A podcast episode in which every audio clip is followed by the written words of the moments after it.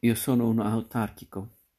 Avventure e disavventure private e pubbliche di un gruppo di teatranti impegnati nella messiscena di uno spettacolo off in una delle tante cantine romane.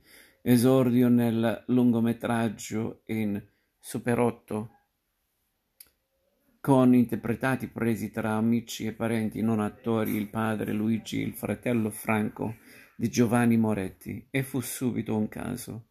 Nel servirsi della satira che implica indignazione corretta da una lucida ironia e da una nascosta tenerezza su una struttura narrativa di taglio cabaretistico, si tira al bersaglio sul contemporaneo cinema italiano, commedia all'italiana, ma anche i film politicamente impegnati, sulle velleità del sedicente teatro d'avanguardia, sulle smanie, frustrazioni, orecchiamenti, inautenticità della controcultura giovanile emersa negli anni sessanta e coltivata negli anni settanta.